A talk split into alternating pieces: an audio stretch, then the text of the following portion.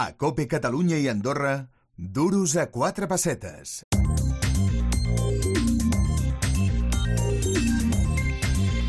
Y vamos a pasar, si os parece, por A Porcentaje, el gabinete jurídico que no cobra si tú no ganas, pues para hablar de un tema que, por desgracia, toca a, a mucha gente, a más de la que nos pensamos, y es qué hay que hacer si sufrimos una negligencia médica. Algo que pueda ser pues, pues más leve o um, algo más grave.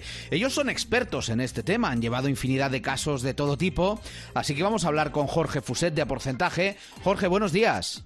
¿Qué tal? Buenos días, Jordi. Bueno, como decía, es algo que desgraciadamente pues eh, se da con cierta frecuencia. Sí, sí, efectivamente se da con cierta frecuencia y hay que distinguir a veces que, que, que serían casos claros, ¿no? Si yo entro a operarme de la pierna derecha y me y salgo sí. operado de la izquierda, pues es un error clarísimo, ¿no?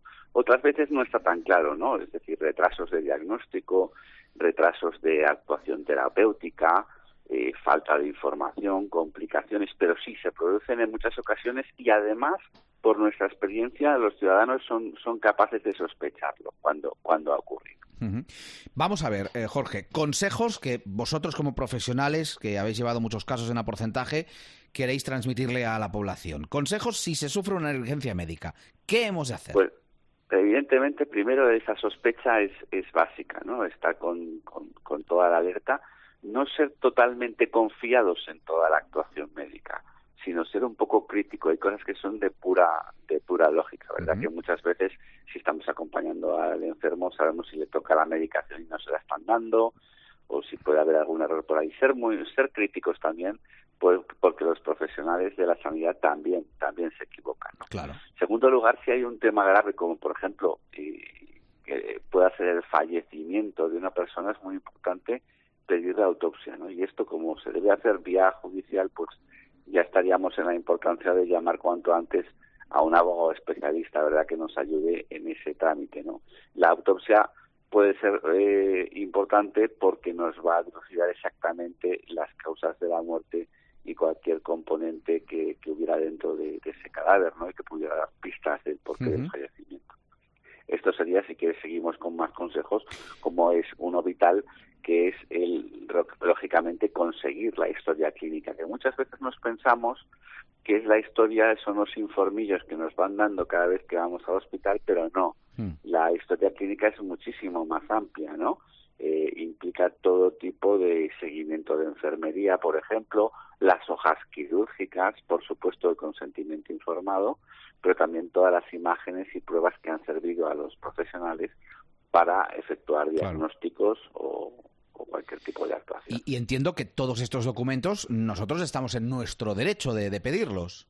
Evidentemente, así así la legislación evidentemente eh, obliga al hospital a facilitar uh-huh. la copia íntegra de toda esa información. Pero también es importante recopilar, por ejemplo, la, la propia información médica que tenemos. A veces nos encontramos que el historial médico completo que nos dan de un hospital a veces contrasta o difiere de los propios informes que nos han ido dando. Por tanto, serían importantes las dos cosas: guardar toda la documentación que se nos va dando, pero también, cuando se pide, eh, se pide todo el historial completo, comprobar que, que, que coincida una cosa con la otra, ¿no? Uh-huh. Oye, y te diría, más que consejos, Jorge, también errores, errores que puede cometer la gente, porque no somos expertos en derecho ni mucho menos, y más en un momento delicado como puede ser una negligencia médica. ¿Qué cosas a veces dejamos de hacer, que deberíamos hacer, o, o, o hacemos mal?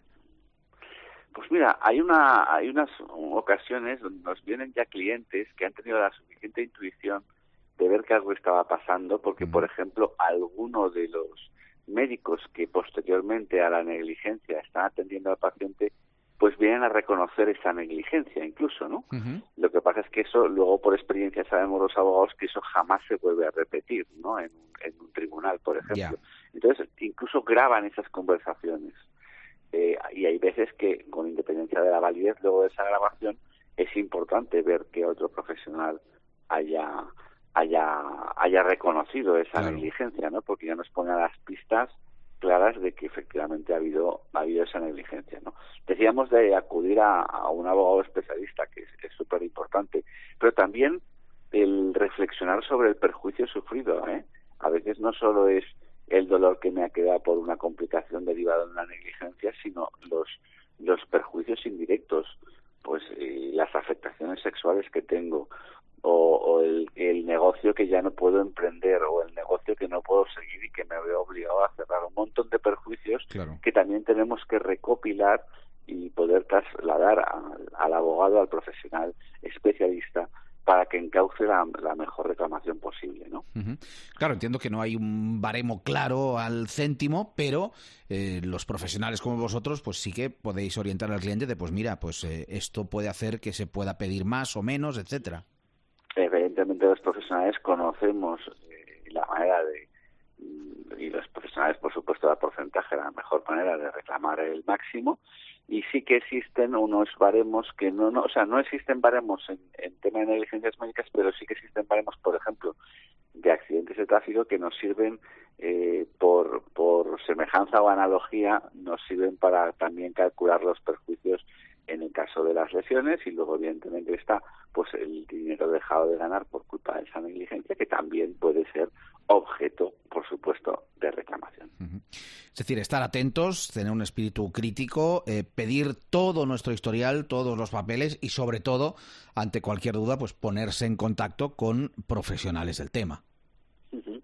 También es importante cuando, no, no quedarnos ahí y darle al abogado toda esa información, sino que muchas veces esas sesiones o ese, ese proceso de curación todavía no se ha cerrado, y hay que seguir informando al profesional, lógicamente, con todo lo que vaya lo que vaya lógicamente a, a ocurriendo, ¿verdad? Y luego, no, luego eh, Jordi, muy importante, no dormirse hmm. en los laureles, porque en las reclamaciones públicas de, del sistema de salud público, pues tenemos un año para reclamar desde la estabilización de las secuelas o desde la curación, con lo cual, un ojo, año.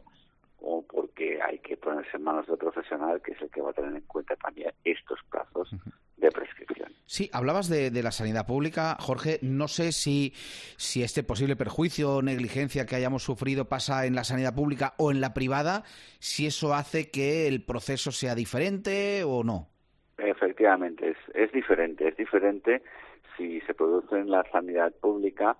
Pues la ley nos obliga a pasar por lo que se llama una reclamación patrimonial, que es ante la propia administración. Tiene una cosa buena, y es que se producen también inspecciones internas de lo que ha ocurrido, y tiene la cosa mala que al final resuelve la misma administración, con lo cual también hay que reconocer que en la mayoría de veces eh, desestima, pero lógicamente queda abierta en todo caso la vía de los tribunales mm-hmm. igual, cosa que en la vía privada te tienes que ir directamente a la vía de los tribunales. Bueno, pues si, si queréis saber más sobre el tema, o si creéis que podéis necesitar a los eh, profesionales de A Porcentaje, pues os voy a pasar eh, cómo localizarlos. Es en su página web, a porcentaje punto com, o en los siguientes teléfonos: el noventa y tres, trescientos cuarenta y dos, noventa y siete treinta y uno, noventa y tres, trescientos cuarenta y dos, noventa y siete treinta y uno, o les podéis enviar un WhatsApp a este número de móvil, el seiscientos cuarenta y cinco, cincuenta y seis, ochenta y ocho, cero ocho, seiscientos cuarenta y cinco, cincuenta y seis, ochenta y ocho, cero ocho. Hemos querido hablar del tema porque, como os decía, desgraciadamente se da más de lo que pensamos estas negligencias médicas. Jorge Fuset, de A Porcentaje, muchísimas gracias por tus consejos. Muchas gracias a vosotros, como siempre, Jordi. Un abrazo.